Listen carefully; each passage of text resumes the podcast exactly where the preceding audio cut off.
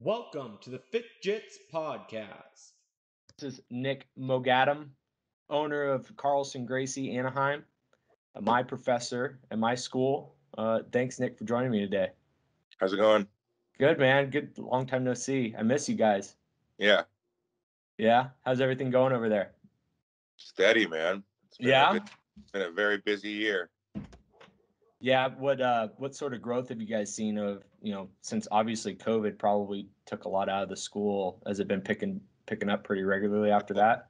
Took a lot out in the beginning. I was adhering to the regulations from like March 2020 to about June when they let us reopen. I, I kept the school closed.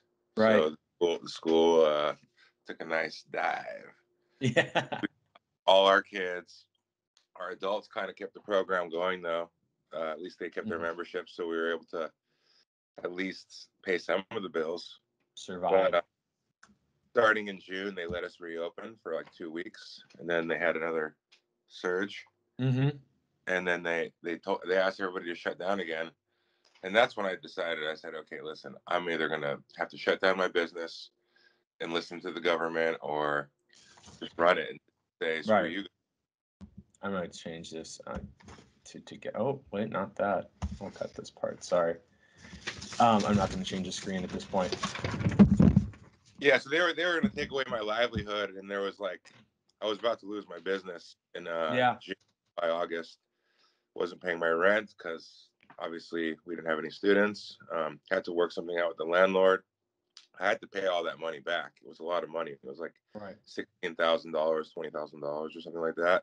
Oh my gosh. But um, starting in September 2020, we had just this huge surge, huge. I took out a little bit, little loan, and I said we're either going to make it or break it with this money for marketing and advertisement, and we Mhm. made it. that's we like awesome. we like quadrupled the members from September to March. Wow. That's Yeah. amazing. I mean, especially considering last year, basically jujitsu, especially in the state of California, became illegal. Right? Like, I Yeah. mean, uh, that's your livelihood, like you said. It was that's your school, that's the business that you built, and they just said you can't do that. That you were labeled non-essential, which is crazy, Yeah, right? And then it's funny, like during all this, pretty much so many cops signed up at the gym, like a lot. They said that their rules of engagement changed. They can't choke choke people anymore. So they hmm were some new tools, and um, it kind of became a cop gym now. That's how many how many cops do you think you have 10, signed up right now? Ten. 10. Wow. Hopefully Yeah. we can get those numbers up as it continues to grow. Yeah, but we have the morning classes are all mostly cops. Yeah. What are those nine AMs? 9 a.m.s, yeah, every day. Awesome. Awesome. Friday. Right. All right. Well, hey, I kind of want to get into like some of the questions that I had for you, Nick. Uh, I'll make this uh, as flow as best as possibly I can. Um, I know that me and you, the reason I wanted to talk to you first off is like I said, when I first walked in the gym and we started talking about our backgrounds, we were so similar uh, from what we came from with our athletic backgrounds. And I thought that was, you know, from the, cle- the college football aspect. Tell me a little bit about where you came from, how you grew up, what you did, and, and how you got into jujitsu. Um, I went to Newport. I grew up in Newport Beach. I went to Newport Harbor High School. Um, we were CIF champions when I went there. My Mhm. junior year, I was a starting D tackle at the end, and uh, we won CIF. Went back to went back to the final senior year, and uh, yeah, had a great col- uh, high school run. Yeah. And From there, after where'd you that- go? Then after that, one year off, and then two two years at Orange Coast College, where we were average, and we didn't even practice barely. And No, tra- conditioning, everything you have to do on your own. Whoa. Yeah, and then I went. Was to that the- typical for junior college at that time? I don't know what the other junior colleges were doing. I mean, I think they were working harder than us. yeah, because well, you guys have that beautiful sports center there. Now it's like this huge, uh, you know, it's a they're they're talking about making it into a four year school. Um, Nice. Oh yeah. So I, I I know it's I know it's changed a lot probably. Yeah, it's pretty nice. The, the one thing the coach there, he made us all practice with the track team. Mhm. So we all had our numbers up for the combine. Okay. Yeah. That's good. And did that help you? You think get recruited to where you ended up at East Carolina? 129%. because at Orange Coast College, we were average and we had some good guys, and like we had to share all this playing time. You know what I mean? So, like, Mhm. out of a 10 game season, I think I only had two games where I had significant playing time and good film to give to the recruiters. Right. Yeah. Okay. That makes sense. I mean, so what was your record those first two years I at think Orange it- Orange Coast? Six and four both years. But That's not too bad. I mean, I've been on some three and seven teams that were pretty bad. yeah, but college football here in Southern California is no joke, man. No, College football is tough. I, I mean, I played at Santa Ana, so I know I played against Orange Coast. That's why it was so surprising to me when you said, you know, hey, we we weren't very good because the years I played Orange Coast, you guys had a crazy team. There was recruits from all over the country that would come. You know, I I think half the team uh, at Orange Coast was Hawaiian or Polynesian, so they were all Yeah. coming from all over the world. They were because one of the wide receiver coaches, Coach Tagaloa, was from the 49ers and he Yep. recruited Samoans and Polynesians. That's I, I've told you. Uh, uh, I know I'm very good friends with this family, so I know the Tagaloas very well. Dude, Yeah, yeah, yeah. They're Oh, very wow. cool people, very good people. But so okay, as you transition, you you play a couple years at, at East Carolina, and that you know how'd that go? uh, same thing. We were like, they were going through coaching changes when I got there. So it was, once again, two average years. I was pretty pissed. Like, I have a champion mindset. Like, I was pissed when we were losing games. I was like, it was not cool. Yeah, I bet. What what was your record there? You played with Chris Johnson, didn't you? Yeah, I played with Chris Johnson. Uh, I think we were like six and five both years. Okay, so Yeah. same sort of idea, that middle of the road, average, not going to get you anywhere, sort of thing. Yeah, it was funny though. I went to Orange Coast College. We were the Pirates. Mhm. you know. Then I went to East Carolina. We were the Pirates. There's a theme a theme going on here. Yeah, Is your favorite team the Pittsburgh Pirates? I'm trying to think of other T- Tampa Bay Buccaneers. Any Steelers. other Steelers? Oh, okay. I did like the Buccaneers back in the day, but when they had like Warren Sapp, Yeah. Mike Allstott. Those You were the look heydays, like the early. Yep, that I was like, I when I played football freshman year, I had the big neck roll. I wanted to be. I was number forty. I wanted to be Mike Allstott. I Everybody was. I was that guy. I have good pictures of me, like with the old school, like well, I don't even know what they call them, like cow collars. I guess you call them. Cowboy went there, Oh, Yeah. Yeah, not even the cowboy collar, roll- but like the actual like foam around the top of my shoulder pads. Like I thought that was so cool. And Oh then my- looking back, I was like, oh my gosh. I yeah, look like an idiot. But it was fun while it lasted. So, as you transition out of that from football, were, had you already been doing some martial arts? Did you do martial arts as a kid, or Well, I tried jujitsu a few times in high school. I just didn't like all the drilling and warming up when I was young. I didn't have the patience. I like I would wait for the sparring in the end. at one of the local schools, so I never really stuck with it. Um, when I was at East Carolina, I'd be in the locker room almost every other day. We would always watch The Ultimate Fighter, mm-hmm. and it was the first season, Oh, And it okay, and it was nuts. And like, I remember being at East Carolina, like, I'm like, I could do that easily. really? So that's what you thought that was your first like sort of introduction. I mean, you'd probably seen MMA before, or was that your yeah, first but I wasn't introduction? to it? interested. I wasn't interested in MMA at all. But Yeah. that, that was like my first like thought in my head. Where like, hey, I I know I could beat these guys. I'm like 6'3", 260. I'm fast. Uh-huh. I know how to f- fight. I know how to throw hands. Well, I thought I knew how to fight. That's where the story changes. so you leave East Carolina. Do you stay there, or you leave the school, the university? I'm assuming. left, I left East Carolina. Um, I already had known that there was a LA boxing gym like by my by my house that I grew up in. That, That's um, still that's still there today. that's still there. Uh, no, it's gone now. Is, oh, it's on. I was thinking the one on Superior. No, that's the that's the second one. The first one was on Boulevard, and it Okay. was. So I came home and I was like 285 pounds. Um, first thing I wanted to lose weight. Mhm. I wanted to like get back to like 230, 240. Um, I met one of the jiu-jitsu instructors just eating lunch one day, and he invited me to come to a class.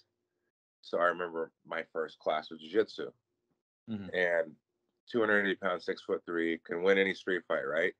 And I'm getting tapped out by this purple belt. First of all, who who lets people spar their first day? This purple belt is just wrenching my arm, putting me in umapatas, kimuras, like all this crap. And I'm I'm I'm so pissed. yeah. And I'm like I'm one of those 20% of people that says, screw that. I'm gonna come back here. I'm gonna learn this and whip your ass and everybody's ass here. Mhm. I kind of I was challenging because I was like, wow, I can't believe how hard I got my ass kicked my first day of jiu-jitsu. Yeah. Yeah, and I had no cardio for that. I wasn't fit for that. We, we Yeah. have a, we have a, I think there's a lot of people that have that first day story. I've certainly had that s- first day story I've told you about where I, it might not have been a first day, but it was definitely a first month story where me and my buddy were just starting and we were just beating the shit out of each other, just beating each other up. And then 155 pound white belt, he's like three stripe white belt, kind of gangly. He's maybe five eight. You know, I'm seeing him outside. I'm like, oh, new guy in the class, you know, blah, blah, blah. Thinking, oh, cool. Like, I'll be gentle on this dude. Um, Yeah. You know, when he comes in and he, he made the five minute round that we had with him, that I had with him, the worst five minutes, I think, of my life. I've never been, I think I tapped six or seven times. And that's when, same thing, we had that same mentality of, I, that's when I le- like learned I had to learn this. Like I am in so much danger that I, I, I felt have to wor- know this. I felt worthless after. I'm like I'm Absolutely. six three, two eighty, and I this little purple belt that's five foot five, one fifty is tapping me out. Right. What the heck? yeah. a- And and and you just they have that long that long drive home. How if it could be two minutes away, home could be two minutes the- away. the but long it's the drive. longest. Music off, on the right freeway, thinking about your life. right. Absolutely. Funny, eighty So- percent of people that when they start jujitsu and that happens to them, or within their first few months, they quit. hmm I bet. Eighty percent of people quit jujitsu. Twenty percent say, "Screw this! I'm going to learn this. I'm going to challenge myself. I'm going to learn this and get good at it, or try to get decent at it." hmm I mean, is that still typical today, or is that more old school? Oh yeah, eighty percent of people drop out Wow. out of school across, across America. Twenty percent stay past blue belts. So you make you get the shit kicked out of you the first day, like most people do. You come back and you say, "It was the goal always to get into MMA, or was it Not just to at all. get good at jujitsu?" No, not at all. That that particular gym I was at, they had smoker fights. So within my first 90 days there, I'm still learning jujitsu. Uh, But three months, I'm kind of getting better by that time Mhm. because I'm, I'm athletic. I picked it up. What big guy's not good at commuring people? You know what I mean? right, right. you if you can bench press 315 six or seven times, you can rip an arm out of a socket pretty Mhm. easily. Um, the first three months they had a smoker fight. I had zero experience kickboxing. I had never even hit a pad. I had never even hit a pad. I've done some bag work, but never even hit a pad. Mm. They had a smoker fight and So explain to people what the smoker fight, what a smoker fight is. legal unsanctioned fight. Huh. Gyms make money off of. They're totally illegal. Mhm. unsanctioned boxing. So I'm a heavyweight too. So I signed up for it thinking I'm just going to brawl this guy and drop him in the first round. So I'm fighting in a heavyweight kickboxing smoker fight. No, The guy- it's not MMA. It's kickboxing. It's kickboxing. The guy I'm fighting is an experienced heavyweight kickboxer. He has fights. Okay. So I I'm take the seeing where fight. this is going. Yeah, and um, the first round I dropped the guy a few times, like twice. Just, just came in brawling with him. And then- Wow. little tired and the guy kept chopping at my legs. So by the third round, I am done because this guy keeps kicking me in the same spot in the leg. How many rounds are there? There was three rounds in the fight. Okay. I end up losing a decision. And then kind of like the same story with jiu-jitsu, I'm like, "Hey, I want to learn this now too. Like I, this was embarrassing." So I challenged myself to get better at kickboxing and Muay Thai and striking as well. At the same time, I was learning jiu-jitsu because they were both in the gym. What? How would you describe your fighting style? Were you more of a stand-up guy, or did you In the prefer to beginning, take the, the fight to the ground or In the beginning, uh, I just had heavy hands, so if the fight was short, I would rely on just knocking somebody out real quick, like in a minute. Okay. Yeah. So you ju- you had the big guy power. Yes, I did. And w- I thought you fought. Did you all? Did you fight at heavyweight or did you fight at 205? I, I, so after that, um, I got in shape. I took took two pro Mm. fights. I lost, and then I took a year and a half off, and I got in some serious shape, and went on a four fight winning streak. And then got Oh. into Bellator. Wow. Wow. And then you got into Bellator. And then, I mean, as your fight career progressed, you got into Bellator. And then that, you know, ran its route and came to an end. Um, you trained under Alan Goes, though. He was he your coach for MMA or was he just your coach for Jiu Jitsu? Tell me how about how you ran into him. He was my coach my first few years of jiu-jitsu. Him and uh, the owner of LA Boxing, Sean Mhm. McCauley, which he's he was the owner. Like he started all Yeah. the LA. He was more of the MMA coach. The striking. Alon was more more uh, jiu-jitsu. Right. Yeah. Okay. I mean, for people that don't know, uh, is it Alon? I always called him, I always said Alan Goes, Alon. Carlson. Uh, he- black he- belt. yeah, yeah. Carlson Gracie, he gave you your black belt, correct? That's your yeah, I got my lineage. first. I got my first degree black belt from him. Um, my original black belt was from one of his black belts. Oh, okay. Yeah. Very cool. Yeah, I mean, I mean, he fought people like uh, Sakuraba. Uh, who, who else? Ken Shamrock. Like some crazy names under his belt. So I mean, that must have been really cool to kind of learn to have him in your corner.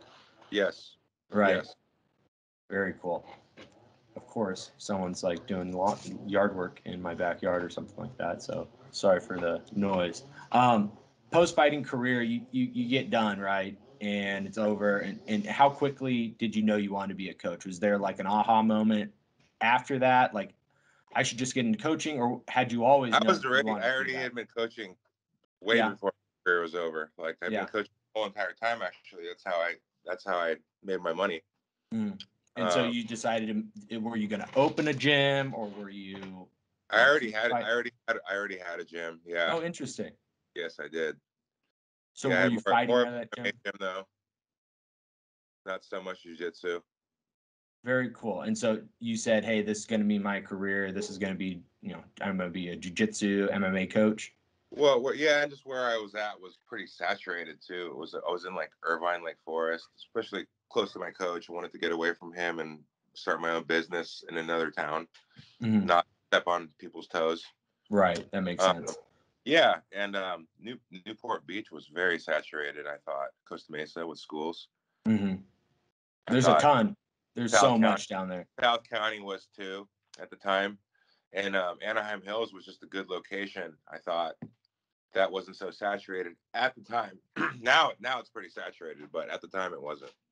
But I think that's just kind of the trend with jujitsu as it's picking up with people as it's getting gaining popularity. Um, as MMA is gaining popularity, jujitsu is gaining popularity. There's just more and more gyms popping up here and there. But I feel like a lot of, and correct me if I'm wrong on this, there's a lot of very well established jujitsu gyms down in like South County in Newport, like Art of Jiu-Jitsu with the Mendez brothers. Yeah. Um, there's a there's a lot of gyms like the, the Ruka gym that I, I know a lot of fighters fight out of.